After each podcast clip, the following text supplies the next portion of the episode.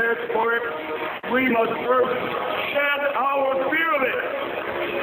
I stand here without fear because I remember. I remember that I am here not because of the past that lies before me, but because of the past that lies behind me. I remember that for 100 years we have fought these machines. And after a century of war, I remember that which matters most. We are still here!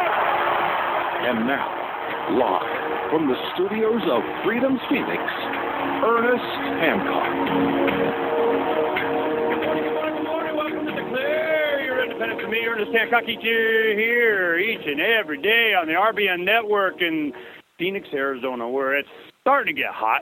You know, still waiting for it. You know, where's my 110, man?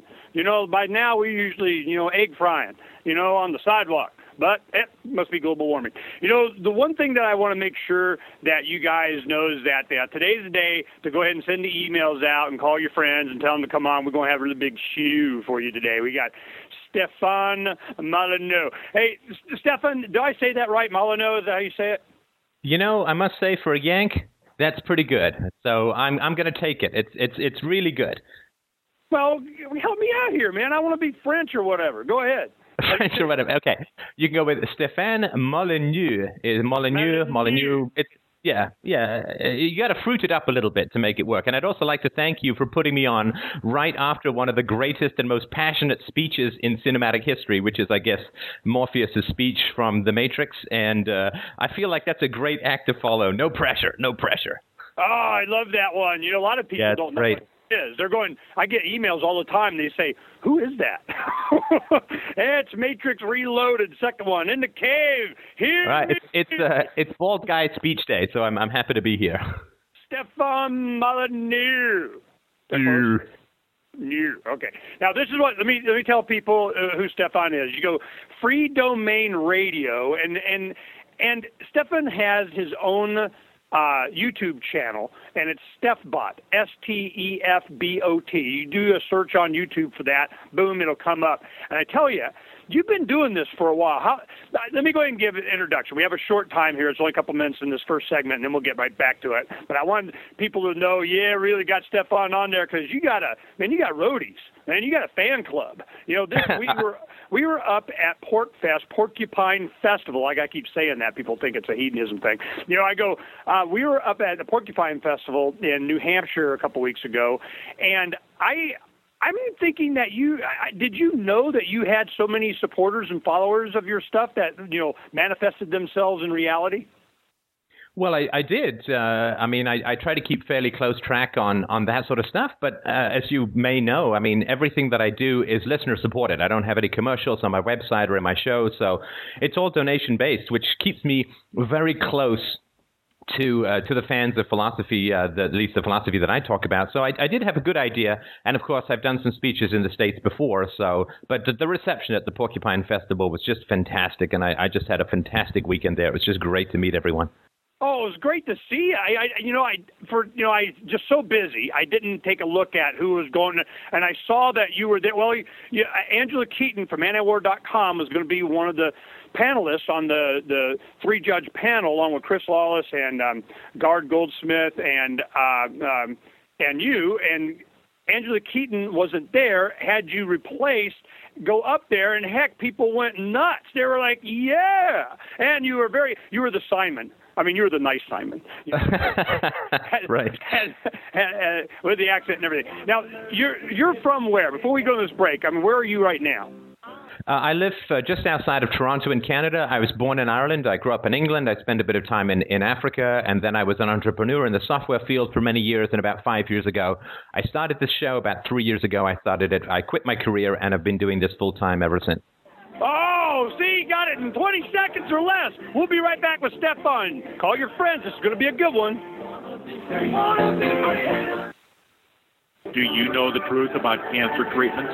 Do you realize that with all presently accepted methods, you are not correctly attacking the cancer and you are mostly fighting to survive the treatment? Do you realize that mutilating surgery burning and poisoning of your entire system are totally unnecessary, but now it's cancer's turn to die with LaseMed Incorporated's patented methodology.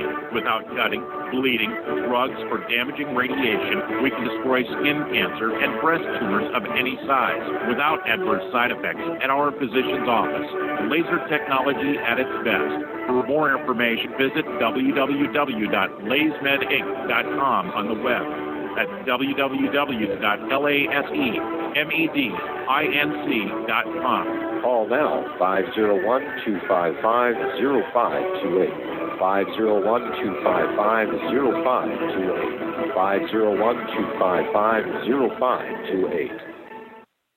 The Berkey Light's unique design combines the age-old process of micropores filtration coupled with modern state-of-the-art technology and the highest quality materials bringing you the finest water filter available anywhere. The revolutionary Berkey Light with its exclusive black Berkey filter elements remove pathogenic bacteria, cysts, and parasites to non-detectable levels. Harmful or unwanted chemicals are reduced to below detectable levels. And it reduces nitrates and unhealthy minerals like lead and mercury while leaving the nutritional minerals your body needs. Made of durable Lexan, the material used in making bulletproof glass, the system is durable, rugged, and yet attractive. The Berkey Light is transparent, so there is no guesswork when refilling the system. The water level is always visible. The rechargeable LED lighting system is beautiful as a nightlight and as necessary in emergency situations. Get the Berkey Light, the transparent water filter, for only $259. Call today 877 605 9200. That's 877 605 9200. To find out more about individual liberty, contact the Freedom Library in Yuma, Arizona at 1 928 726 8050 or email them at info at freedomlibrary.org. Scholarships are available for those interested in studying ideas on liberty. The Freedom Library is located 2435 South 8th Avenue in Yuma, Arizona. Contact us now for a great breath of freedom or visit us on the World Wide Web at freedomlibrary.org. Welcome to AZ Door Doctor. We are the premier Phoenix area garage door repair and installation company, licensed, bonded, and fully insured for your protection. We've been installing and repairing garage doors for over 20 years in the Phoenix Valley. With three generations of ownership and over 100,000 satisfied customers, our longevity is a testament to the quality of our work. Need help with your garage door? Give us a call 602 495 1555. That's 602 495 1555. And talk to one of our technicians. Men, are you thinking about the health of your prostate? Recently, New Vitality Health Products gave away thousands of free bottles of the supplement Beta Prostate. Due to incredible demand, they're giving away more free bottles of Beta Prostate to any new customers who call now. Beta Prostate is packed with plant sterols that support your prostate health. Remember, your prostate affects urine flow, sleeping habits, intimacy, and overall quality of life. Beta prostate is so powerful, you'd have to take 100 saw palmetto capsules in order to get the same natural plant sterols as one beta prostate. And if you haven't tried beta prostate yet, you can call right now for a free bottle. You only pay shipping and handling. Call 1 800 790 6293. This offer is limited to one free bottle per household. Give your body nutrition that targets the prostate. Call now and try beta prostate for free. Call 1 800 790 6293 and be sure to click on our banner at www.republicbroadcasting.org. There are those that just want to be left alone, and those that just won't leave them alone. Which one are you? The Ernest Hancock Show.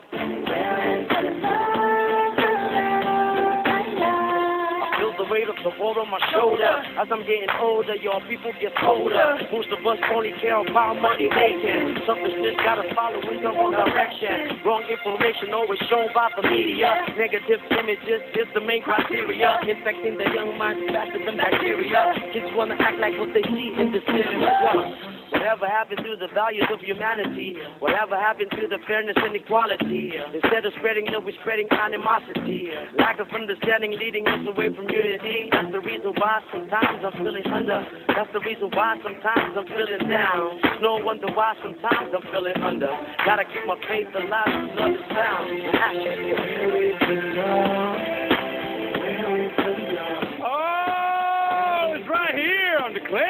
Independence. Me, Ernest Hancock, and Stefan Molyneux. Now we have uh, we're going we're going to share some love for the whole two hours. We're going to have us a good old time. And I'm telling you, I've already been getting emails and phone calls about you being on today. Make sure you ask them this. Make sure you bring up that. Make sure I go, hey, just call in. I'm like, dang it, man. You know, send an email. I probably go check it, and I have a whole bunch of stuff for you, Stefan. You know, I'm. I'll tell you the first time that I saw uh, something that you had done, and I'm looking. At, uh, see, which was it? Uh, the date that you put it up. It was you already got 217,000, and I think it was True News Statism, True News 13, Statism is dead. Statism is dead. Part three, The Matrix. Are you familiar with that one? I certainly am. I think it's one of my most popular videos. Stefan, I got you there. Uh, hello. Go ahead and try and connect back to Stefan or push buttons or whatever. You got the number up there. Go ahead and give him a call again, would you guys? Go ahead and we'll get right back to that. The first time that I heard Testing. of uh, Stefan was Hello. from The Matrix. It's called Statism is Dead Part 3. And it was just a a, a, a fantastic look on Testing, what testing. is. You know, it is amazing of how you can look at the perspective of uh, Testing. humanity and what we're looking at as a future, where we're evolving to, where we're going, why. What is the foundation of uh, human?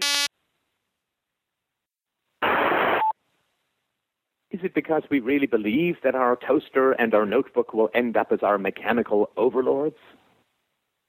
Of course not. This is not a future that we fear, but a past that we are already living. Supposedly, governments were invented to make human life easier and safer. But governments always end up enslaving humanity. Yes, they do. Oh, this yeah. is the, the whole theme of Stefan's free domain radio. Now, you go on YouTube and you just type in, uh, well, I guess free domain radio, and it'll come up. You get his channel. And that was the, I got you there, Stefan? I'm back. Stefan, you back? Oh, testing. One, two, three. Are we keep losing him again? Communicate with me. What's going on? Testing. One, two, three. There you go. Okay. Yo, we're back, baby. Okay. Um, is it us or is it you? What are we What are we looking at here? Uh, I don't think it's me, but let's keep going. Uh, I'll email an alternate number if this has any problems, but I'm sure we'll be fine. All right. Cool. This is the one thing. It was True News 13. Statism is dead. Part three. The Matrix. Do you remember that particular episode that you did? I certainly do. Is did that one get? Was it special in some way? Did you get a lot more attention on that? Was there something that you know that kind of viraled a little bit more? That was the one that got my attention. I'm wondering, are they all that good?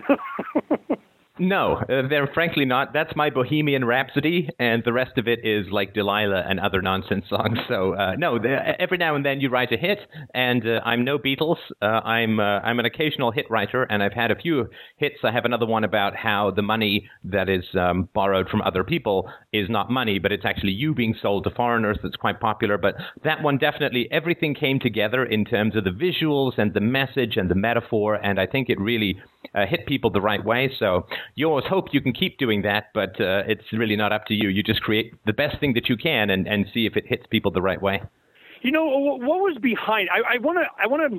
We're gonna. We got plenty of time, so we're gonna get to it. I know the audience just wants to get, but I want to get to know the man. All right. Yeah. You were doing uh, software, I guess. You made some money. You're able to travel a little bit. You're in uh, Toronto. You're just chilling out. I'm, I'm retired. I'm I'm sitting over here doing your YouTube thing, and oh my goodness, people are supporting you. Okay, how far off am I?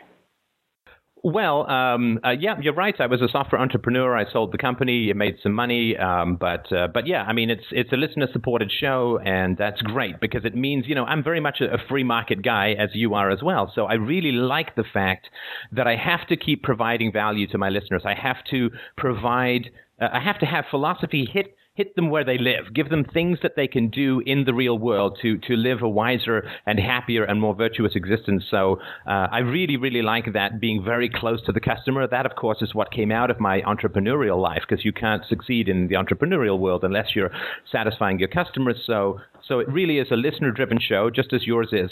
And that really is great because it means that I know that I'm producing stuff that people can actually use, not really esoterical philosophical arguments about what might exist in another dimension or what if everything is a dream and all that kind of stuff. But I really wanted to give stuff to people that they could really use in their life. And that perspective that was in that video really woke people up. So many people emailed me to say that when I show the map of the world and I say, you're not looking at countries, you're looking, looking at, farms. farms. You're looking at farms. I, people just hit it hit people really in the in the spine, in the gut, in the solar plexus of truth, and that's something you always aim at, but you don't always hit.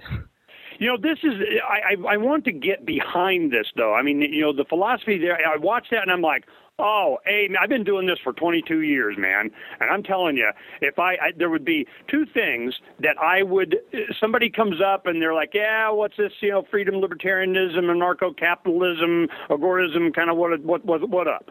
And there would be two things that I'd have them watch.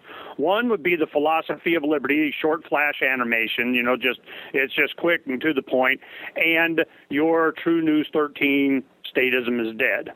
Now, oh, that's very kind. Thank and, you. And it's well because it, really just puts it down to what it is. I remember one point in there that really had an impact. I, I brought my wife over. I said, "You got to watch this," and it was the part where you're talking about how the, when you free people, when you put them on, a, uh, you know, in the Constitution. You know, my senior editor, Freedom's Phoenix, he can't write the word Constitution without capitalizing C O N. I mean, you know, so so it's like you know we got we got this Constitution. They got a new plantation for us.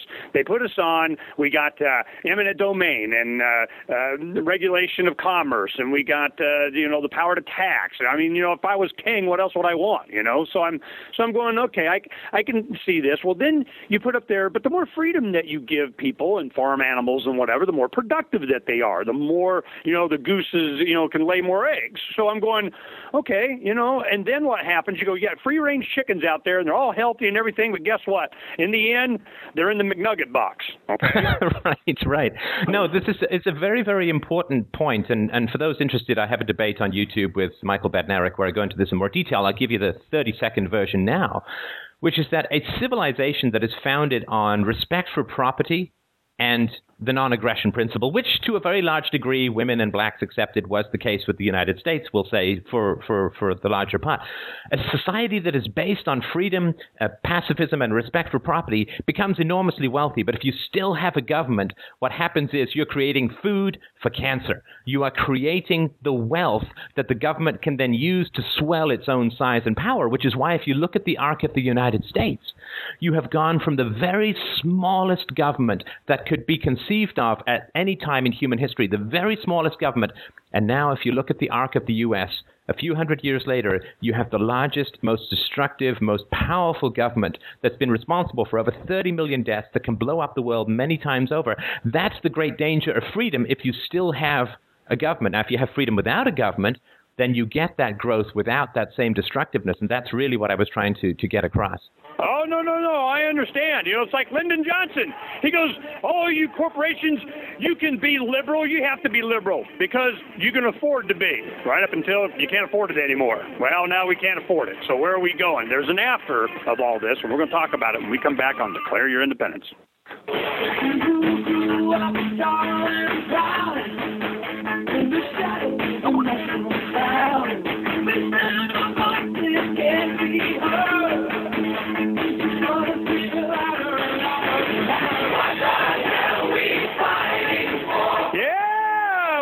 For here and declare your independence. Me, Ernest Hancock, each and every day here from the BEA beautiful studios of Freedoms with an S, Phoenix.com.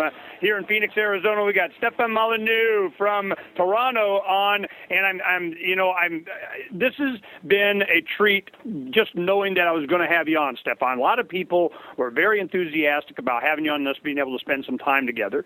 But I, I really want to get into into what created the foundation of your understanding of just what we we really are. Yesterday afternoon on the afternoon show, I had uh, Mark Stevens on, and we were talking, and I remember we got off on a subject of an article that I had written back in 1994 as a young man, coming to the understanding that, oh, I get it. It's just a con.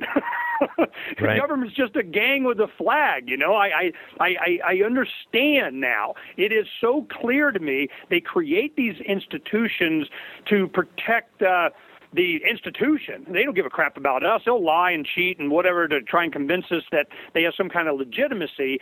So the attack on their legitimacy is the most effective weapon that we have.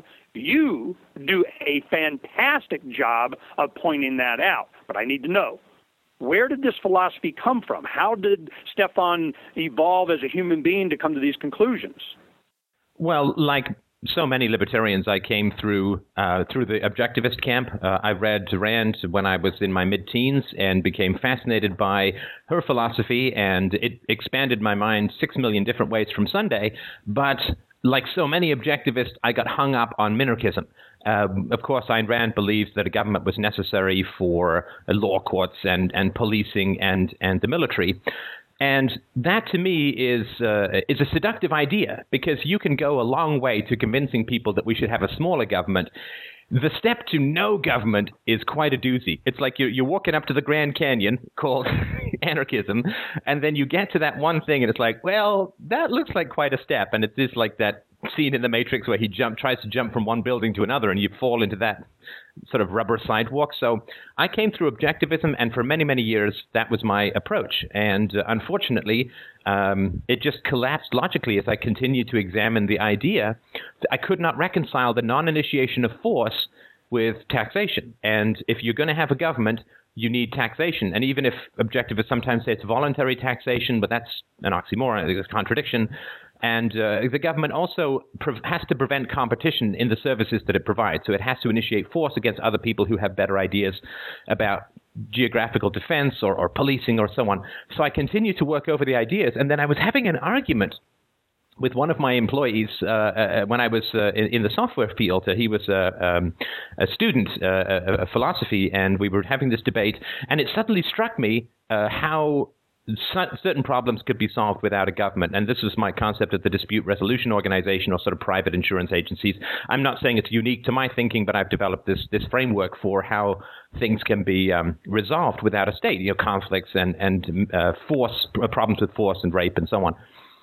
And once that hit me, that was like Sorry, that was one. That was one of the questions. At someone called me this morning, a reader of Freedom's Phoenix, and said, "Make sure you talk to him about the conflict resolution idea." So I, let's go ahead and take a moment. We're coming up on a break here, but uh, go ahead and start that, and we'll give you the opportunity to finish your thought in the next segment. But I definitely want to uh, get the A to Z on that, so that uh, I will have done my part.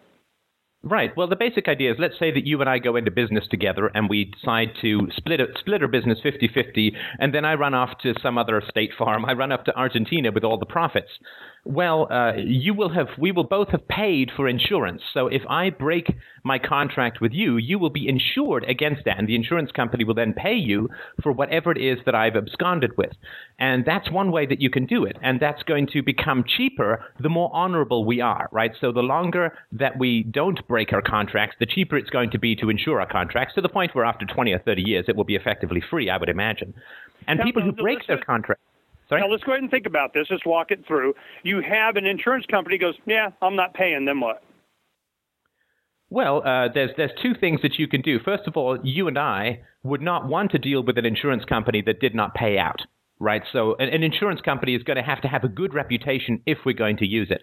The second thing, of course, is that we can reinsure. So we can say, look, I want this insurance, but I also want reinsurance, uh, so that if you go bust or whatever, there's going to be there's going to be a backup. So in a sense, we take out a, a backup insurance. insurance. insurance. So and and if we choose to go with an insurance company that shafts us, well that's going to happen, right? The, the, people should not look for perfection in utopia. What they should look for is a comparison to what is occurring right now. Right now, the justice system, which is a phrase I really hesitate to use, the injustice system, people can't use it unless they're very rich, and the very rich generally only use it to harass people, right? So uh, I've certainly been involved in business in a number of conflicts, and the option of going to court – was always thrown out of the table. Uh, at one point, uh, during consultations with a lawyer in my business career, he said, Well, you could go to court, but it's going to cost you about a quarter million dollars, and it's going to take you about 10 years. So you don't want to compare anarchism to perfection where every there, there are no conflicts or every conflict is resolved perfectly. What you want to do is you want to compare it to what is happening right now. And what is happening No, right I- now is the justice system is inaccessible to just about everyone. Uh, and so, the, and they don't have any backup because it's a monopoly, and that's really terrible. Government doesn't work. I want my money back. But we're going to talk about it more when we come back here on Declare Your Independence. Me, Ernest Hancock, and Stefan Molyneux from Toronto. Oh, it's going to be a good show. We're just, just, just getting started. I just want to get some history about the man. We'll be right back here on Declare Your Independence. There's a man going round taking names, and he decides who to free and who to blame. Everybody won't be treated all the same. There'll be a golden ladder reaching down when the man comes around. Oh, and the man be a coming. That's for dang Skippy. Stefan Molyneux from Toronto. Now, let's go ahead and just sum up on uh, who Stefan is. Stefan, you know, he's uh, had a career. He made uh, some money. He's kind of semi, you know, sitting around Toronto doing well, informing the people of uh, what's coming and what uh, the way we should evolve as human beings, and being supported because they're going, man, I like what that guy has to say, and he says it so nicely. Don't you have some theatrical training also? I do. In fact, uh, I uh, I went to the National Theatre School of Canada for two years, and I studied playwriting and acting and uh, sword fighting and gymnastics and all kinds of cool things. So, and I did uh, did some work as an actor, and uh, so I did that. Uh, I also have a master's degree in history from the University of Toronto. So I, I have a a good, a fortunate group of skills, I guess, to be able to do what I'm doing. Now, this is what to be able to take this position. I, I give you an example. There was a candidate for the Libertarian Party. I think it was in 2000. He didn't get the nomination, but he ran for president against uh, the guys at the time. For one reason, he wanted to push the concept very much what you're talking about. He was saying if you're going to have, but he still had this government thing in his head.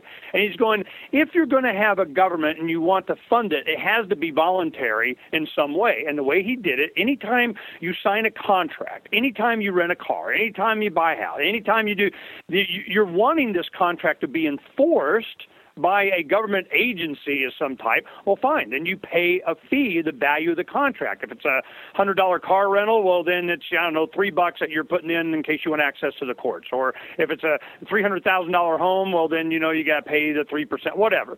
So the thing was is that it was self funding to have this monopoly of force out there enforcing whatever.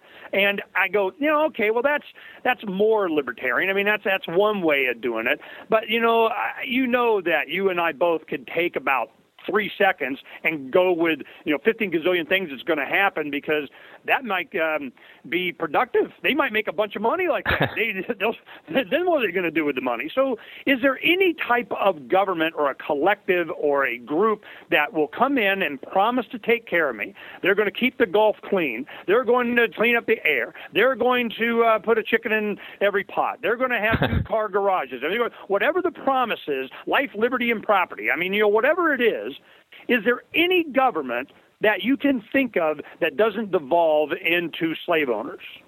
No, because once you violate the principle of the initiation of force, all bets are off. So no matter what it is that you design, where you say, if the government only did this, or if the government was limited to that, you're still saying that the government, eh, eh, which is of course just a concept and doesn't exist, right? That a group of individuals have the moral right and obligation to initiate the use of force against peaceful citizens.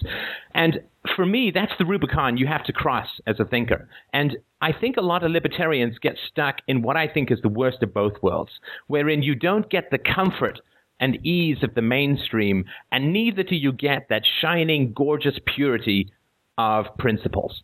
And so that I that I didn't want to get stuck there. I didn't want to be the guy who was like, well, I'm for the military, but I'm against the welfare state because that's just kind of a mealy mouth position, and I, I was never too too comfortable with it. So what I try to say to people is, if you if you don't want to go all the way, don't go at all, right?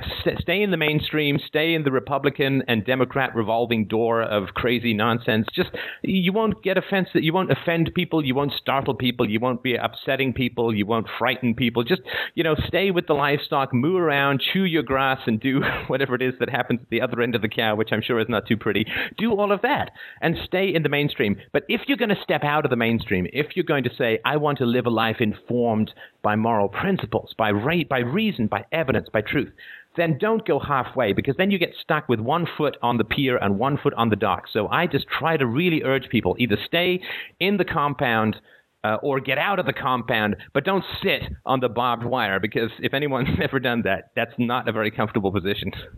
You know, this is I, you know, there's um, I want to bring up a few statements. I've been just really in the past oh, less than a year, I, I really just had this kind of epiphany. I mean, I'm sure you've had an influence on me along a lot of other uh, resources, but I always remember when I was younger, here in America, you would hear the term prevailing opinion is prevailing opinion, it, like it prevailed, like it won, like it beat up something. You know, I'm going okay. prevailing opinion and why is it prevailing? Well, because Fox News says it all the time or something. I mean, it had no basis in reality other than, and a friend of mine, he puts it a different way. He calls it cons- consensus reality. you know, it's kind of like, you know, everybody, the, the earth is flat, therefore it is flat, you know? So I'm, I'm, I understand this power of groupthink. In fact, it's, it's, so there was a series called Century of the Self done by the BBC, and it was all on this Freudian thing, how, you know, public relations was created to be able to control us through emotions and all that kind of stuff.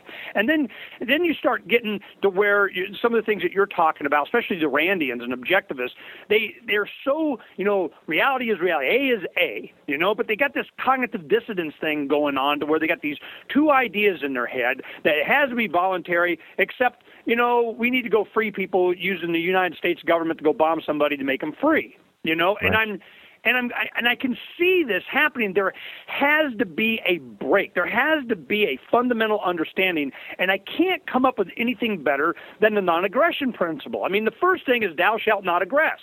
You know, then I, I don't know what else. Where do you go from that? Well, I mean, thou shalt not aggress, I think, encompasses basic property rights. And I mean, I, I, love objectivism. I obviously have a problem with some objectivists because I think it is pitifully easy to spend other people's blood with your words. You know, I don't see, I don't see the objectivists taking to the streets or taking on the armed IRS to protest their own taxes, but they're all very keen to have other people blown up for their freedom.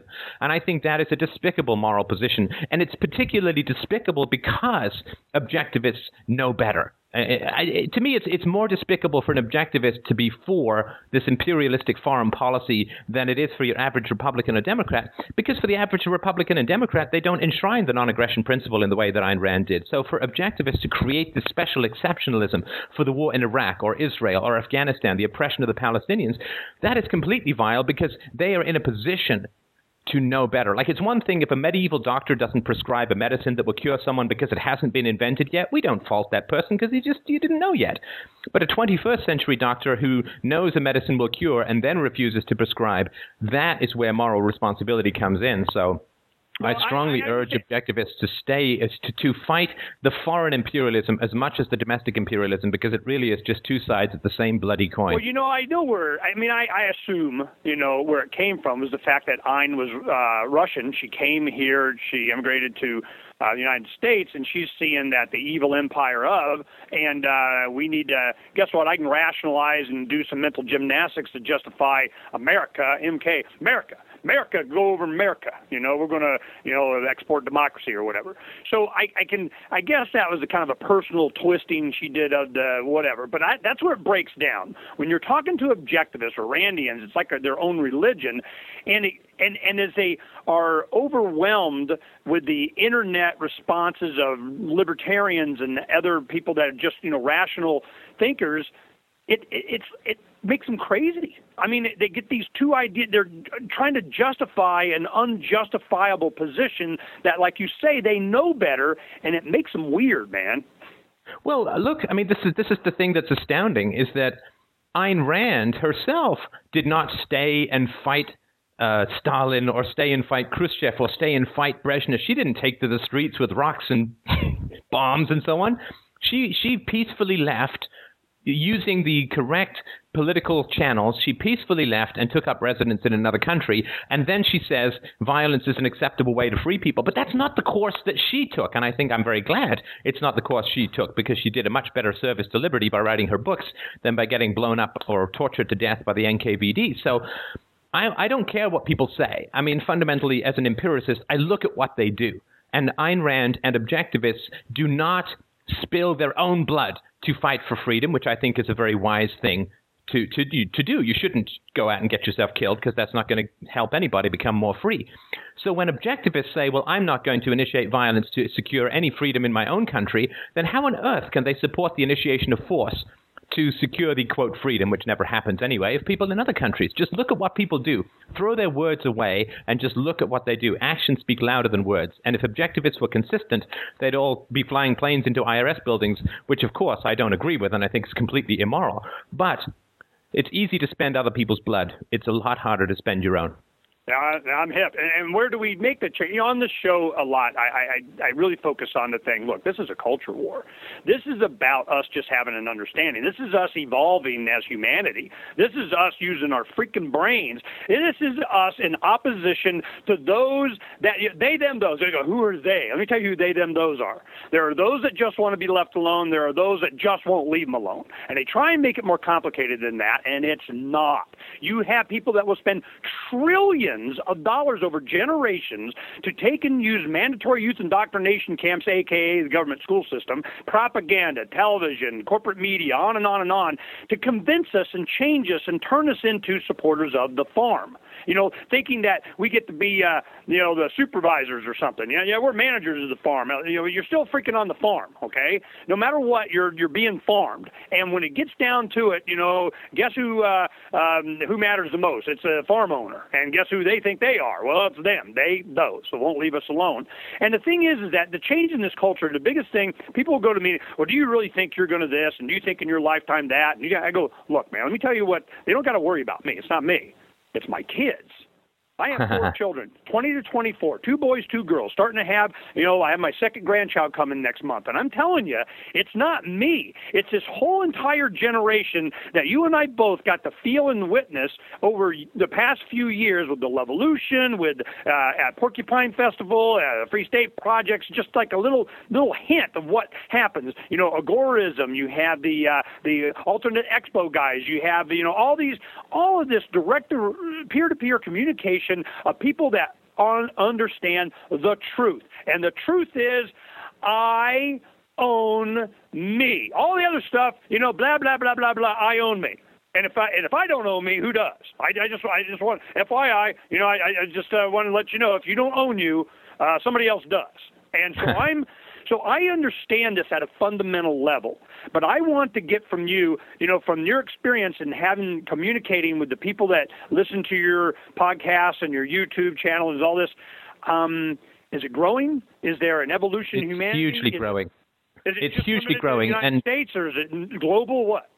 It's global. It's global, and part of it is something that we're generating as a movement, and part of it is simply is simply the evolution of the species. It is absolutely growing, and I think you're absolutely right. If you look historically, all fundamental moral change, and that's what we're looking at, is moral change and a moral awareness of the impractical, impracticality and immorality of using institutionalized violence to solve social problems. It never works. Violence is always wrong. The kindergarten lessons, don't push, don't hit, last until the, uh, the deathbed. But the, what's changing, Ernie, that I think is so powerful, and you could see this at the Porcupine Freedom Festival. You know, uh, when I take my daughter out, she's 18 months, I take my daughter to the library. I'm a, I'm a full time dad. And I take her to two parks, I take her to the mall, and so on. I, I, can, I can't ever go out without seeing someone shaking their finger harshly or shaking their fist at their kid or yelling at their kid or leaning over them in a threatening and intimidating way. The whole time that I was at the Porcupine Freedom Festival, do you know how beautiful it was to see how peaceful the parents were with their children, how they did not use any aggression with their children? I never heard a raised voice. I never saw a raised fist. I never saw a spanking or a slapping or anything like that. And children who grow up protected by the pacifism of their parents will fundamentally not speak the language of domination. They will not speak the language of hierarchy. They will not speak the language of aggression. And so when they then come out into the world and they see that there are all of these incredibly archaic institutions like the state, which use aggression to solve problems, they will fundamentally know that it's wrong because they just don't speak that language. And that's how things will change. So, social change, moral change at the fundamental level of abandoning our addiction to violence is always a multi generational process. I mean, if you look at the beginning of the anti slavery movement in the 17th century, it took 200 years. If you look at the beginnings of uh, feminism in the 18th century, it took 200 years and it's still a work in progress.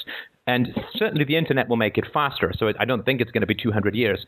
But it is out of the love for and protection of and peace with our children that we will simply outgrow the government. You can't outfight the government because it's too heavily armed. You can't outvote the government because that's buying into the system. You can't outspend the government because it gets to print all its own money. You can only and forever outgrow crippled and destructive social fantasies.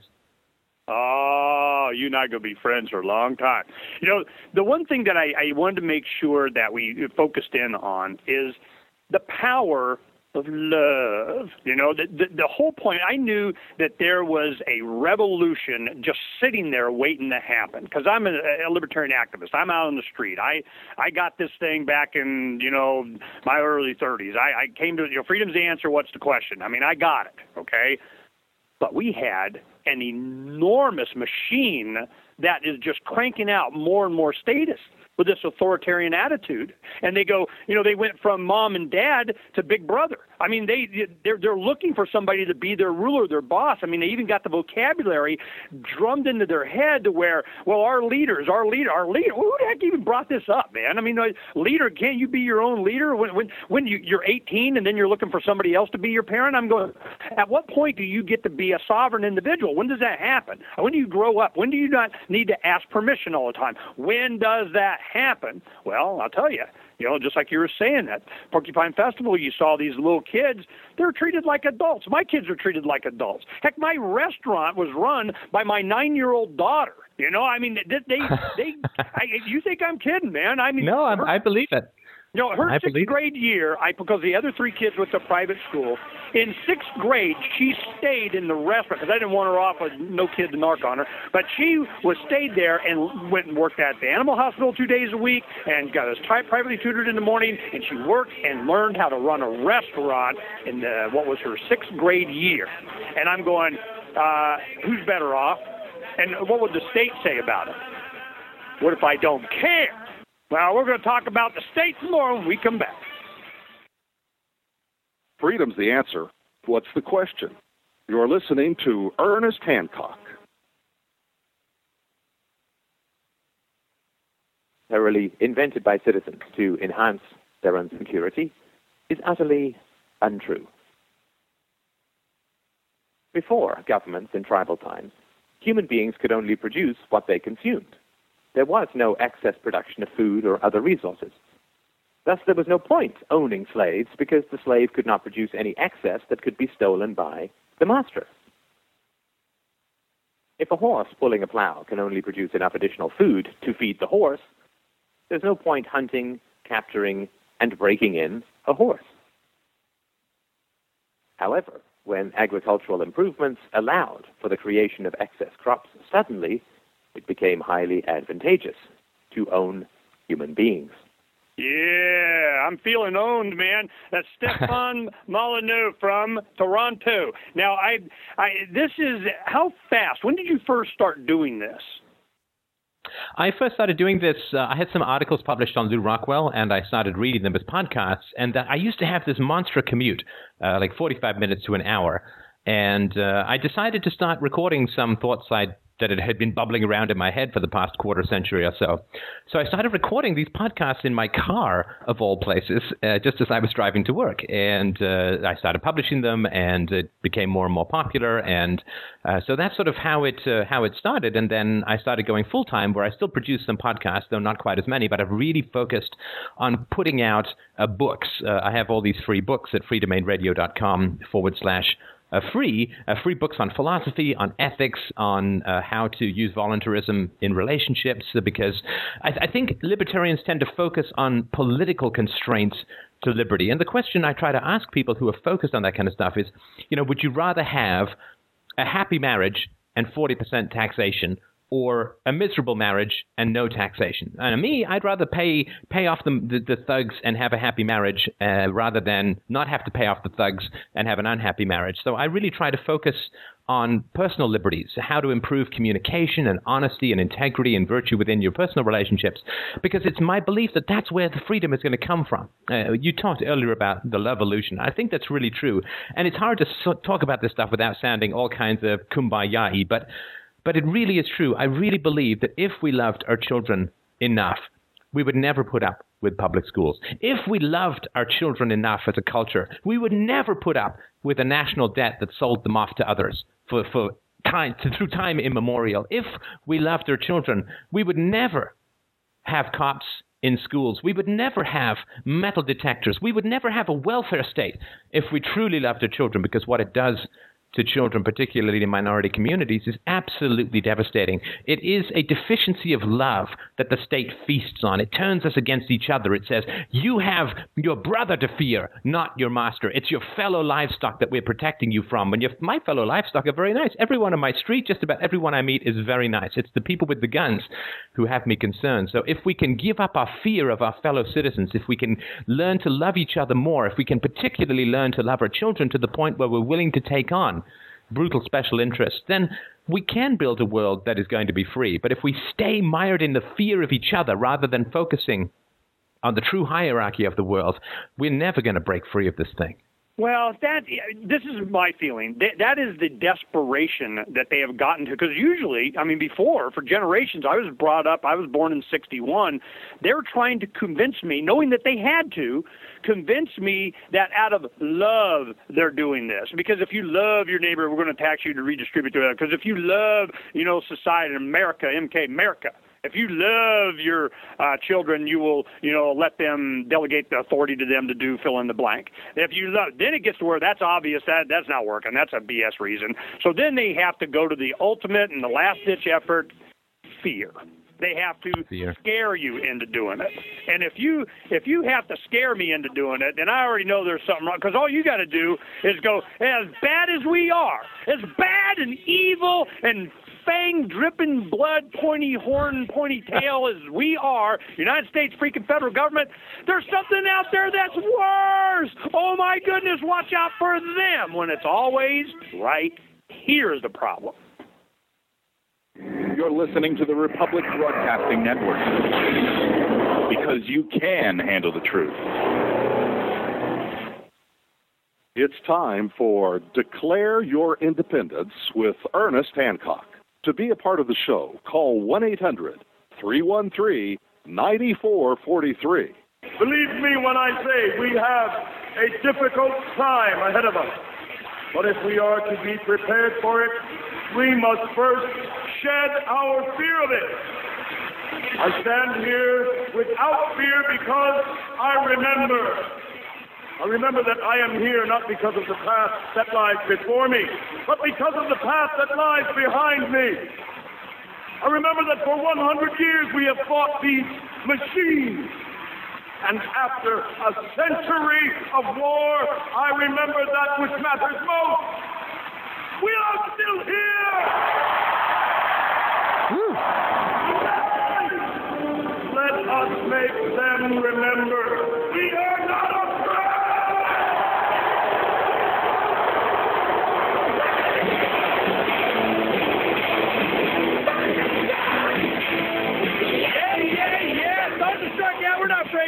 Declare Your Independence with me, Ernest Hancock, my very, very, very, very special guest, Stefan Molyneux from Toronto. We are not afraid. What? What are we not afraid of, Stefan? I mean, you know, there's a lot of fear out there, and and we're just uh, why are we not afraid? I mean, there's so much out there coming from what the the man is telling us we should be afraid of, and then of course the man that we should fear. But we do what we do because what we're we're not cowering behind, and we're just saying what we want because we're not afraid. Why? Well, I mean, maybe you're a more courageous man than I am. I certainly do experience my moments of anxiety about about the path that I've taken, but I, th- I think it's it's the basic thing of, of keep your eye keep your eye on the prize, and and it is it, it does come out of a love of humanity and a fierce love, a fierce love for the potential beauty of the future. That's what really drives me. I, I know that in my head, I can see, I can really see down to the last flagstone, the last empty flagpole of the future world. I can see it, I can see it, I can taste it. I, I sometimes even visit it in my dreams, which sounds all kinds of weird, but it's very true. I do see this world. I do see this world without without war. I do see this world without the mass enslavement of national national debts and taxation. I do see I do see children being raised peacefully and enthusiastically and voluntarily without being herded into these lack of concentration camps they call public schools. I do see how beautiful and how peaceful and how wealthy and how beautiful and how loving the world can be. And when you have uh, some place that you're going to, Nietzsche said, if you give a man a why, he can bear almost any how. And the why to me is the peace and beauty and pacifism of the future, the voluntarism, the love, the joy of the future that, that we experience, but which we want to spread. You know, if if you have discovered the cure for cancer, the first thing you want to do after you've cured yourself is to go around to people who have it and say, let me help you get better. And so, when you've discovered the, the beauty of voluntarism and peace within your own life, when you have non aggression in your own personal relationships, and you live in that beautiful, lighted oyster of peace, you want to share it. You want to work to create it for the future. And that's what drives me over these sometimes seemingly insurmountable obstacles of cultural prejudices. You know, this is, I give you an example. The reason I ask this is uh, when we do the things that we do, and certainly, you know, the activism that I've been out in the front lines doing all kinds of stuff. You know, the Ron Paul Revolution was just, you know, one of 15 gazillion things before then, and then there's been a whole bunch after. And they're like, Ernie, how in the heck are you able to stay on network radio? How are you able to, you know, have a workshop where you have we have printing presses and t-shirt silk screening and video studio and radio studio and sign production and DVD duplicating and on and on and on and on and they're going, how in the heck are you able to do that and the man not come shut you down? Why aren't you aren't you afraid that? Aren't you afraid that? Aren't you afraid they're going to? And I'm going, you know, I, I tell you where the, the reason that I'm not fearful is because from their perception, what you and I do, at, at least as of now, I don't think they perceive us as a threat because we're not advocating replacing them as much as we're advocating just ignoring them. You know, it's like I don't want to take over the ring of power. I want to chuck it in the fires of Mordor. I don't want to be behind the levers of power. It, I just want to understand that the problem is the lever. It's not the person behind it. It's the lever. We're going to talk about the lever and getting rid of it more with Stefan Molyneux when we come back here and declare your independence in just a little bit. Introducing the new Go Berkey kit, the first of its kind portable water purification system for those on the go. The new Go Berkey system has an amazing output of about a gallon an hour. Each Go Berkey kit includes a one quart high quality stainless steel system, complete with a black Berkey purification element, a generic sports bottle, and a nylon carrying case. The whole kit weighs a mere two and a quarter pounds. With an expected element life of around 3,000 gallons, you can refill the Go Berkey system up to an incredible 12,000 times before needing to replace the element. The new Go Berkey kit is perfect for backpacking, hiking, emergency packs, bug out bags, international travel, car emergency kits, or for your desk at home or at work. Get your Go Berkey kit today for only $139 by calling 800 724 2719. That's 800 724 2719. Go to republicbroadcasting.org the online store, it's a featured product. Introducing IXL Anti-Friction Metal Conditioner. IXL works at the molecular level to reduce friction by penetrating into and bonding onto the microscopic openings of the walls of ferrous-based metals. The surfaces become smoother and denser, and this reduces the heat, friction, metal expansion, and wear caused by moving metal surfaces. The benefits are reduced maintenance activities and cost, increased fuel efficiency, and prolonged equipment life. It will not... Uh, hello, uh, Stefan? Yeah. Um, Ernie first asked me if uh, you could look at the freedomphoenix.com's archive for a show to see the still voting graphic. Uh, still voting, okay. Uh, uh, Freedom's Phoenix. Oh, okay, yeah. It's the it's the the archive for this show to see the still voting graphic. Yeah, All right, I will have a look. For, it'll say uh, uh, uh, uh, I believe, declare your independence in the morning.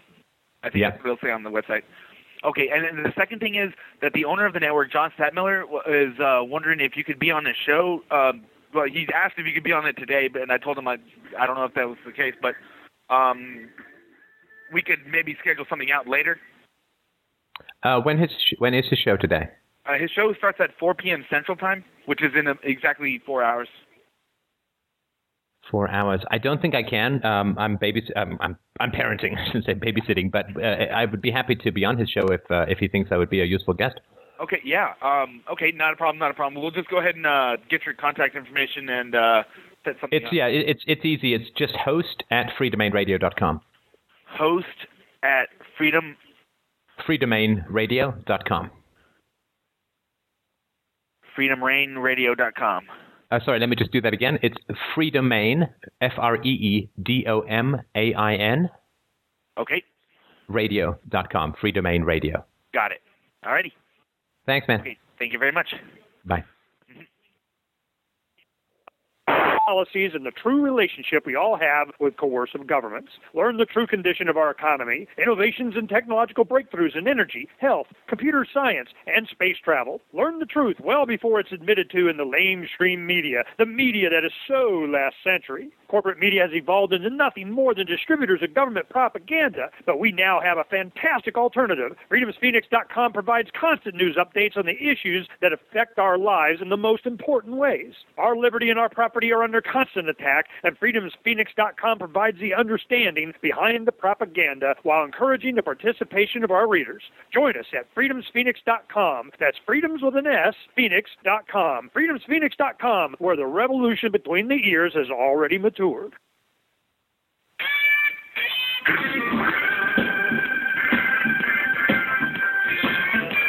It's time to declare your independence with Ernest Hancock. To be a part of the show, call 1 800 313 9443. And now, live from the studios of Freedom's Phoenix, Ernest Hancock. Welcome, welcome, welcome, welcome, welcome back to Declare Your Independence with me, Ernest Hancock. It's really easy to do. You, you can, let me tell you what, you cannot declare your independence if you are dependent. It, I, and that's how you do it. That's how you do it. It's really easy. Here you go. I declare my independence. See how easy that was? And you didn't even need a government form. We got Stefan Molyneux on from Toronto, and Stefan, you know, I'm, I'm, you know, I got kindred spirit here, man. I'm with you, brother. You know, I, I understand, but we are going. I tell you the three things that I look at, and, and then I want to ask you what things that you look at when you want to get a kind of a positive feel, uh, uh, get a get, get a positive vibe on what's going on, because I see as you do humanity marches on. There is I the only reason I'm not living the Jetson lifestyle right now and I get to go to space is because of government. We were the ones that went when uh, it was the summer, June of 2004. My senior editor and I, we went out with these signs, a bunch of friends, about a dozen of us. We were the only signs when they launched Spaceship One. The only other sign I saw was they had, you know, selling binoculars or something. And we had all these signs, and one of them said, Spaceship One, government zero. And Burt Rutan ran over and grabbed that sign. And he goes, he goes, I got to send a message to the media. And he runs over and he gives it to the astronaut, and he stands up holding that thing. And man, that went planetary. That cultural understanding, that injection of this libertarian infection into the bone marrow of American politics, world politics, for which there is no cure, by the way, is what is necessary. And I'm like, where is the bone marrow? What is the core? And I'm like, you know, it's the next generation. It's these kids. And we saw it's at uh, the Porcupine Festival. We've seen it during the Levolution that they were just sitting there ready and had the infrastructure available on the internet to communicate with each other and totally bypass this state thing. They're just like, you know what? Your borders don't mean anything to me. I got Google Translator. Heck, I can talk to people in real time from Japanese to English. I mean, you know, this is this is on Freedom's Phoenix right now. You go top right, it says translation. You just pick, you know, boom, the whole thing goes in Spanish. And we're adding all other language, Russian, Japanese, Chinese, you know, because we can. And the state is going to be able to stop that. How? Well, I want to make this one statement. There are three things that I look on the weekend you know, it's Saturday. I'm chilling out. I'm not doing the radio show. What am I going to fill Freedom's Phoenix? So you go to freedomsphoenix.com and you'll see a lot of science and technology up there. As much as we deal with political stuff and philosophy and news of the day and all kinds of goodies, three things I look at. One, energy. I want to go see what what we doing on the energy level here. You know, okay, got that communication and transportation. And the reason is is the aspects of each one of those three things is what empowers an individual to get off the grid, to separate themselves from a dependency on a collective. They are able to provide their own energy, they can go where they want, when they want, and they can communicate with the planet just like you're doing.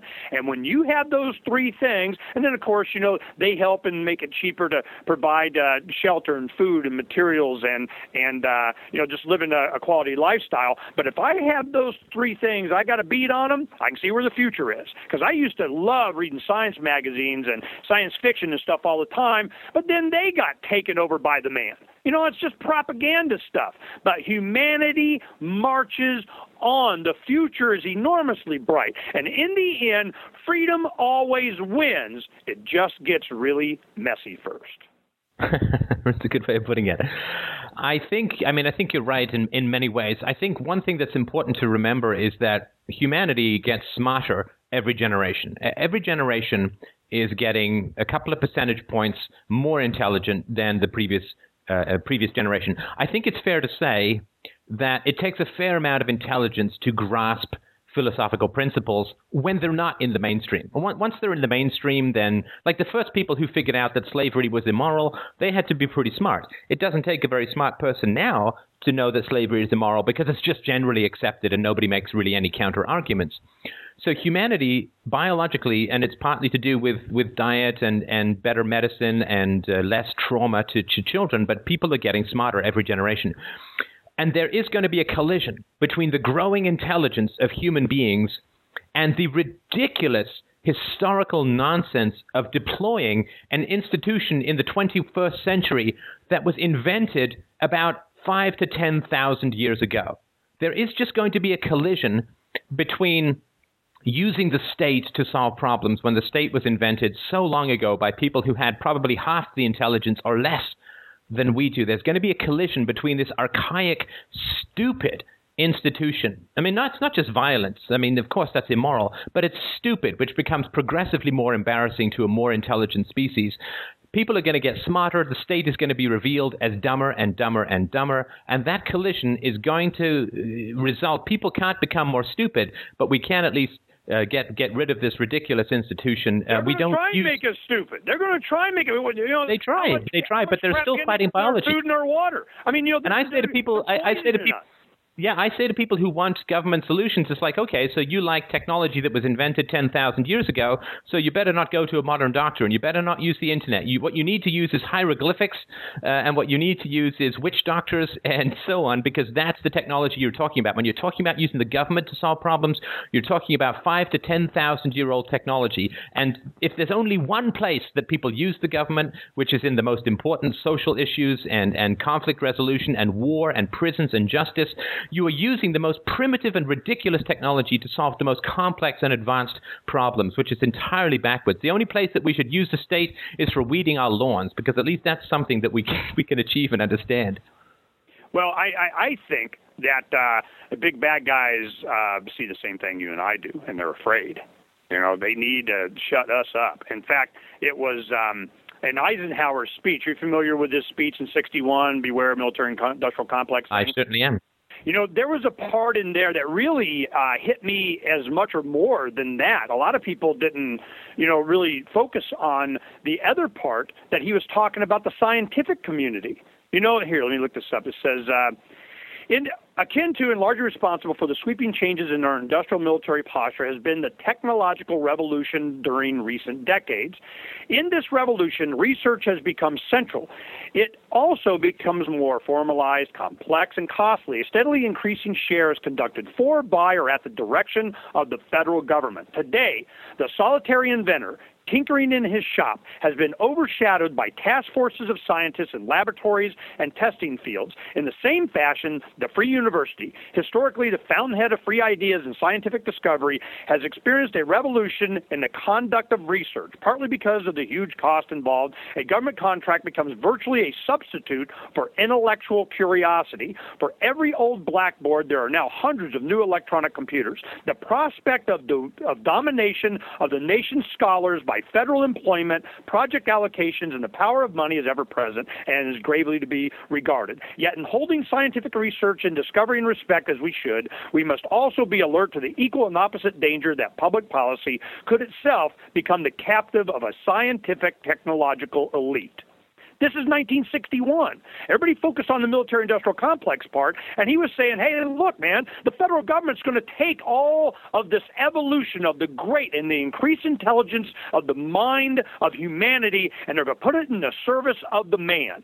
And I'm going, yep, that's exactly what they're trying to do. But with the internet, it's kind of, I think it's an exponential loss of control of this, and they are desperate. They will do, I used to say on the show a lot, I go, hey man, St. Louis Arch, Golden Gate Bridge, toast. If that's what they need to do to get us all around something, and then here comes the Gulf, and you're like, Rahm Emanuel, man, we're not going to let a good crisis go to waste. So I know what's coming. This global warming thing's not working out for them. So what are they going to do? Of course, we got to have cap and trade and a global tax because we got oil going up the Gulf Stream, washing tar balls on the beach of France. I mean, you know, I'm going, I can see it coming, Stefan, and it's all exactly what you're talking about. They have to have a justification, not only for the little farms, they want a big farm.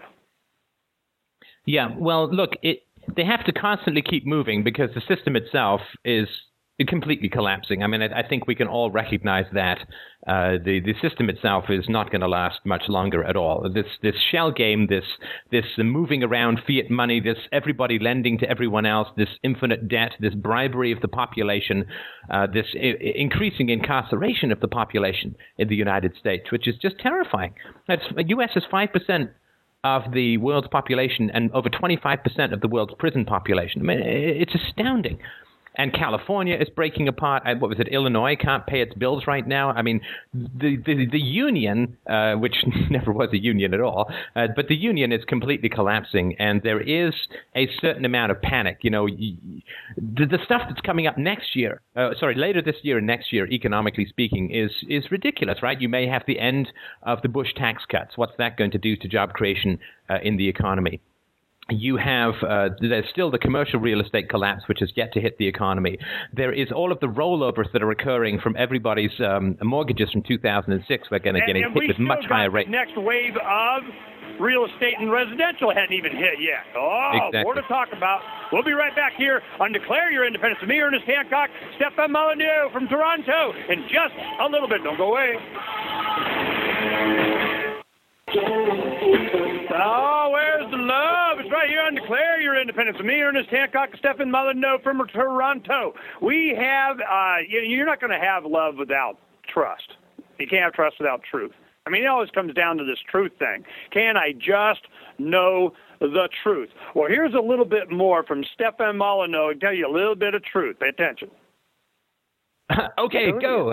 Governments and empires were in fact a ruling class of slave hunters who understood that because human beings could produce more than they consumed, they were worth hunting, capturing, breaking in, and owning. The earliest Egyptian and Chinese empires were, in reality, human farms, where people were hunted, captured, domesticated, and owned like any other form of livestock. Due to technological and methodological improvements, the slaves produced enough excess that the labor involved in capturing and keeping them represented only a small subset of their total productivity.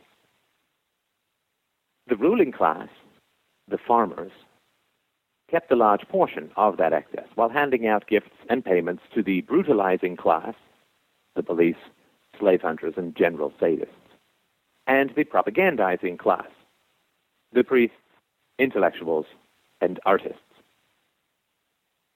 You know, that's one thing I wanted to uh, bring up on you know that part the uh, the artists. Because I can see we were talking about this week. Um, if you want to control something, if you got something that's threatening you, like you got musicians that are doing like that song we came in with this Black Eyed Peas. 2002 they did this. My daughter goes to one of their concerts. Oh, Dad, you got to hear this. You know, I'd heard it before, but I never really paid attention to the lyrics, and it's powerful. It's it's it, this next generation understanding, man. There's something freaking wrong. We need to listen to more Stefan. So I'm going, you know, this right now, I'm, I, I could see if you wanted to control your opposition, you fund it. You have, you know, endowment for the arts. You have licensing for television. You pay them for public service announcements. You pay them to put, you know, subliminal government government messages in your sitcom so they don't have to do public service announcements to get their federal licensing. Blah blah blah blah blah. It's all social and economic controlling and engineering so that they can continue doing what they do, which is being on masses. And I can understand this, and it's people exactly like you that is the biggest threat to these guys, but they don't understand it. If you're not going, I had a couple days ago, I had uh, for the third, fourth time on the show, um, Heidi Beirich is a special uh, project director for the Southern Poverty Law Center and it's and we we go at it. I mean, we have fun. She keeps coming back for more. You know, I mean, we we have fun. I'm like, oh, you guys are killing me. You know, this is you're just there to support the machine. You just want you don't care. You're not allowed. You know, this is their new thing. Uh, there's racism that they're opposing the Southern Poverty Law Center for those that oppose the federal government. If you oppose the government, you're racist because we have a black president. Okay? so I'm going, Okay, well, this is what you're doing is a cultural shift, a change, an awareness, a, a lifeline thrown to the minds out there yearning to be free. But in the end, there's going to be somebody the whip saying, get back in line. And at what point do we use, I mean, because libertarians, as much as we are non aggression, you know, the non initiation of force, I mean, you saw at PorcFest, half the people had sidearms on. I mean, at what mm-hmm. point do you resist? Well, I, I, as I said at PorcFest, uh, armed resistance is suicide, and suicide is not a just sacrifice to the cause. Uh, I believe that everybody knows that the government is violent, which is why they invent all of these ridiculous terms to cover up the violence. So why, why, why do they say lobbying rather than bribery? Right? Why do they say special interest groups rather than the recipients of stolen money? Why do they say ta- taxation rather than theft? Why do they avoid the exact same words that they would use in the private sector when describing the public sector? Why do they have something like the public sector as if it's just P and a little bit different from the private sector? Uh, they, they, everybody knows that there's this big, well armed elephant in the room, which is why they keep stepping around it with all of these euphemisms. So if you if you go and do violent things, what will happen is the government will stomp down on you very hard and perhaps end your life or put, certainly put you in jail. Oh, and no, all that's no. going. I'm all about the evolution. Now we're coming up on a break here. I want to, This is where I want. To, next one, we have a big 18 minute thing, man. We're going to let you go. But I want right. to preface this because we're we're looking at a non-initiation of force. And when is it that you would just? I mean, is it when they're kicking in your door, grabbing your kids to go fight in a far-off land in the sand of whatever? So I mean, there has to be a line at which you know uh, this right to life thing is. I reserve the right to stop you from trying to stop me from breathing. I mean, at what point is that? And, and we need to discuss this. I'm all about the love, man. I'm you go up against a man, that's what they want you to do. They want you to be violent. They want they need you to. Heck, they try and get you to. But I'm so I'm like no no no no no. But there's a line. Where is it? I don't know. We're we're going to talk about it with Stefan Molyneux from Toronto when we come back here on Declare Your Independence with me, Ernest Hancock, in just a little bit. You're listening to the Republic Broadcasting Network because you can handle the truth. One go. One mission. Yeah, one mission we have here on Declare Your Independence with me, Ernest Hancock. How about some truth? Uh, get some justice in what used to be the American way in there, where the heck that was. You know, that's one thing from uh, someone that uh, gets a perspective of America from outside America. Um, when they say things, Stefan, like uh, the American way, what the heck does that mean to you anyway? Well, you know, it's really changed uh, over the past um, 20 or 30 years. It's really changed from outside America. You know, one thing that the world truly misses, and I, I mean this very sincerely, one thing the world truly misses is the vision of America, the shining city on the hill, the, the, the land of freedom, of opportunity, the, the, the, place where the poor, the tired, the hungry, the oppressed can come and build new lives in proximity with others, the cultural melting pot. Uh, people really miss that fantasy. The, the, the, the, the Titanic of American idealism went down, I think, uh, Vietnam and, and sort of post Vietnam in particular, but America had a fantasy, it had a guiding star called America, which is that this state of society, this idea of government, this can work. You have a piece of paper called the Constitution, you have the Bill of Rights, you have uh, legislative assemblies, you have the checks and balances, limitations of power, you have representation by and for the people, you have all of these slogans. And there was this belief, this fantasy that America held aloft for many, many years, and of course, coming to the rescue of Europe twice in, in two world wars didn't exactly hurt that, and being the economic engine that drove the post war recovery didn't hurt that either. And America, the, the sinking of America into semi feudalistic imperialism has created a great gaping hole in the heart of the world where the fantasy that governments could work used to be, and I think the world is still reeling from that. And it's a very emotional and very deep thing because the societies that we live in are very close to our hearts. Well, I think the world really optimism. misses America. I'm I, sorry. I want to I want to provide some optimism what you just said. It was the fact that they even had to sell it to us that way because our Hmm. humanity insisted that they give us the sales pitch that was that. But in even in your own stuff, I'm going to go continue to play. Uh, this is a good point to put this up on your True News 13. If you go to Freedom no, Freedomain Radio on YouTube. And the top one, it's called True News 13 Statism is Dead, Part 3. This is The Matrix. You go to this one, and this is at about 440 into it, and it addresses this very point that you're making. The fantasy, the, the, the promise to the people to get us to support, to give legitimacy to the state, our state here, and to provide this this uh, this veneer, this facade of what America was about to the rest of the world, to get us support for things like having the uh, the U.S. dollar being reserve currency. I mean, you know, there's all kinds of the big bad guys that have been from the beginning were using us as slaves in the farm. I mean, you know, we we freed the slaves, but we just made everybody else a slave, an equal slave. I mean, it's just I, I can I can see the history in this, and you talk about this in the Industrial Revolution, how this was used. Let's go ahead and do just a minute or so of this. The Industrial Revolution did not arise because the ruling class wanted to free their serfs, but rather because they realized how additional, quote, liberties could make their livestock astoundingly more productive. When cows are placed in very confining stalls, they beat their heads against the walls, resulting in injuries and infections. Thus, farmers now give them more room, not because they want to set their cows free, but rather because they want greater productivity and lower costs. The next stop after free range is not freedom. It's chicken McNuggets. That's what it is. you know, you have free range chickens, and then you had the free range chickens. It, it, a lot of people are missing the graphics on this. It's powerful the way you put it together. And you have, you know, the next step of free range, and so these chickens out in this open, uh, you know, field and so on, is not freedom, and it has a McNuggets box.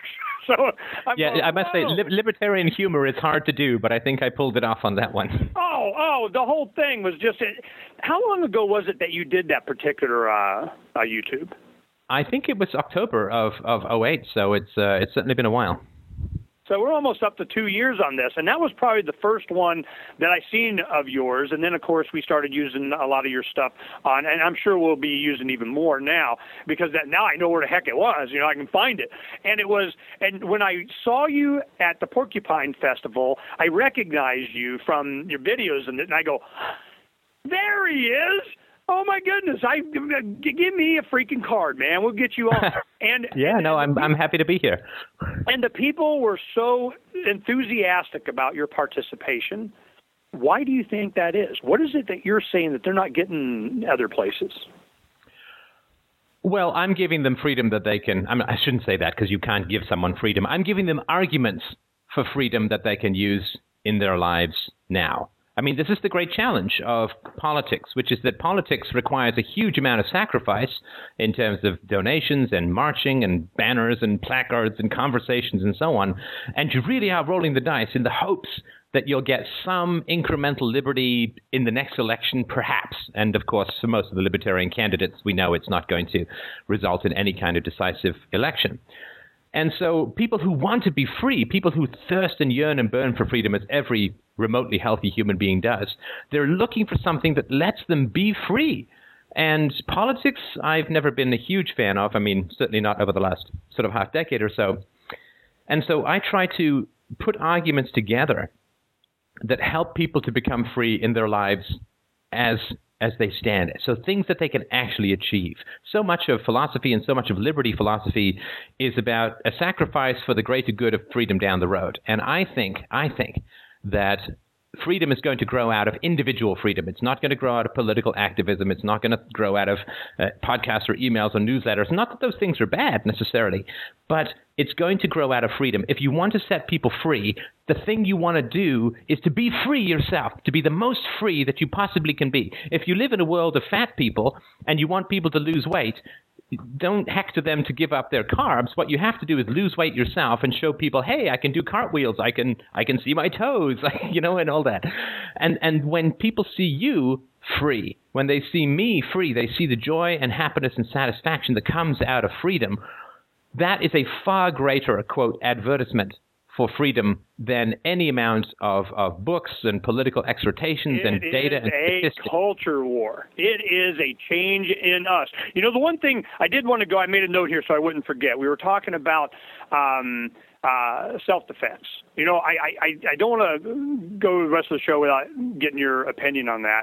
You're at uh, PorcFest, of course, they're expressing their freedom. They're wearing sidearms and so on and that, and then and nobody felt threatened. Nobody, no violent little kids running around or anything. It was just an expression of freedom. But at what point is there a point? I mean, you know, I, I you know, even Gandhi would be like, uh, you know, I'm going to stop you from choking me to death. So I'm. Uh, what is your feeling on that cultural awareness from here in the United States that you know I got my guns, okay, but you know to what? I mean, at what point would they be useful? I mean, I'm not talking about replacing the state or going in. Now you got guys, you know, new guys with guns that they're in charge of the ring or the lever of power. I get it. That's not my point. My point is, is when am I morally justified to defend my defend myself with deadly force? Or am I ever? Well, I mean, the moral justification is always there, in my opinion. I mean, just because some guy puts on a blue costume doesn't mean that he attains a different moral status from anyone else. So, anybody who comes to pick up your taxes, you're morally justified. I mean, I hate to say it because it's volatile, but you can't fault the logic of it. Uh, costumes don't change moral nature, so uh, uh, as somebody who comes to collect your taxes is morally indistinguishable from a mugger, and you obviously have the right for self-defense against a mugger. That having been said, uh, if there are 10,000 muggers, I'm giving them my wallet because I'm just not going to win. I'm here's my here's you know here's my wallet. I'm going to keep breathing if it's all right with you. So I think that we have a responsibility, those of us who have a reasonable ability to communicate about freedom and truth and virtue, we have a responsibility to keep breathing so that we can keep talking about freedom. Because no, if, if we you, end up in know, a hole, the bad guys win. That having what, been said, if someone people, I'm sorry, sorry, go ahead. Your thought. No, if if someone comes to take my daughter off to a war, uh, I'm not going to I'm not going to use force. Uh, we're just gonna we're just gonna take to the hills. When I was uh, after high school, I was a prospector, uh, panning for gold up north. I know how to live in the woods. I'm comfortable in that environment. Uh, I'm not going to let my daughter go to war. I'm just not going to do it. Uh, but I'm not going to get killed for that either you know, this is where um, I, I, I'm sure you get the same kind of questions, and if you have a forum and blog, and everybody's all they bring this up, they go, "Well, Ernie, when they come to take your guns, you're just going to turn them over like everybody else." I'm like, "Damn skippy, I am." You know, for, of course, the ones that you know I got there, or they can find, or they know about, or whatever. But you know, I'm not going to fight them on their battlefield at their time of choosing and their. You know, I'm I'm not stupid. I see a much more effective way of opposing the man of opposing the master, of opposing the enslavers, by being creative in changing all of us. In look in the mirror, change that. all this other stuff, just a side effect of it. This entire culture, the entire view that the next generation has of the enslavers is is altered by doing exactly what you're talking about. I mean, just as an example, we have in our backyard. I live in Central Phoenix. I mean, you know, I'm I got houses all around me. Okay, in my backyard, I have six chickens.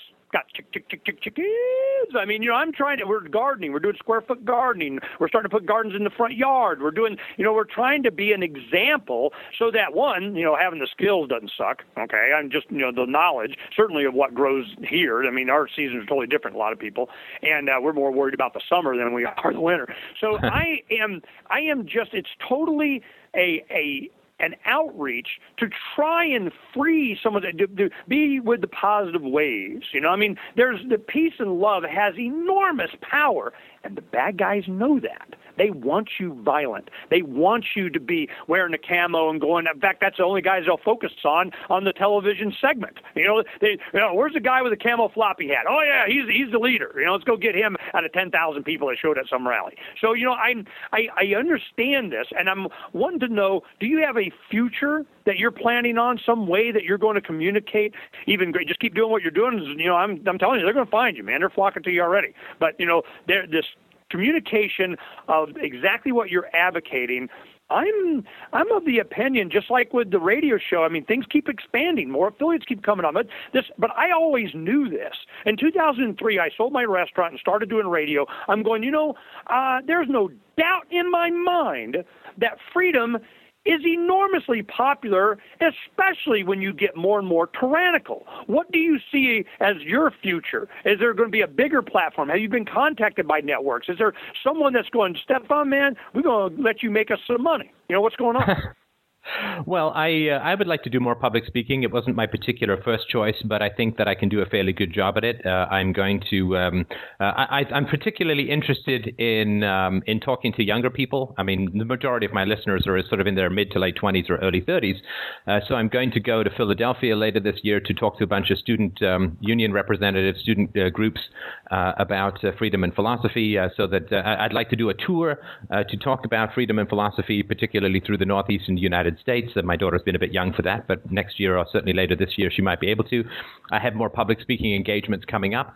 I'm a little bit cautious. Uh, I have been approached, but I'm a little bit cautious about getting more involved in the mainstream media because um, I, I, really like the freedom of no commercials at the moment. It allows me to continue on with my in- incredibly lengthy monologues, and so I'm quite keen on that. And uh, so far, I mean, we've had about 20 million downloads of, of shows and videos. It's it's to me, you know, would would 25 million be a huge difference? Well, it would help, but it's already accelerating as it is. So I'm very comfortable with the way that things are right now. I do have some plans to expand, but I don't have any uh, plans to go um, to go mainstream, and I don't think there would be much of a place for me. Uh, around the violence thing, I just wanted to mention this topic as well that the state is is an illusion. The state is a false fantasy. The state doesn't exist, they're just people with guns. The problem with fantasies and illusions is you can't shoot them. You can only shoot people. You can't shoot bad ideas. You can't shoot immoral ideas. You can't shoot evil. You can only shoot people. And since what we're fighting is a fantasy, bullets are useless. The only thing that will win is words, it's words and, and willpower and the warmth and passion of, of the way that we're communicating. That's the only way that you can take a stake through this vampire of illusion is through words and arguments and examples, uh, yourself being the primary example, but you cannot win a war against an illusion with anything tangible. No, I'm hip, brother. I'm right with you. You know, we do a thing since 2001.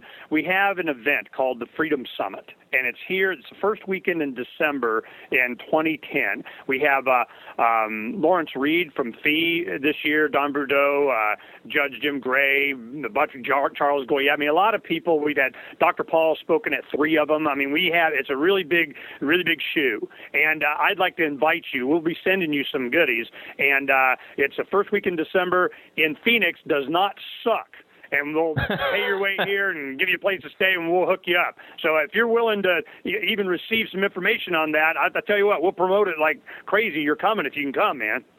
Uh, you send it right up. I would be. I'm very honored and flattered, and I appreciate the invitation. I will definitely look over it, and uh, there's certainly a tentative yes from my end, and I appreciate that invitation. Thank you. Oh yeah, no, no, no, no, no. It'll, it'll be a good time. You know, here you get to see, you know, what we do here, Freedom's Phoenix uh, workshop and all our studios, and uh, and we've been doing this for ten years.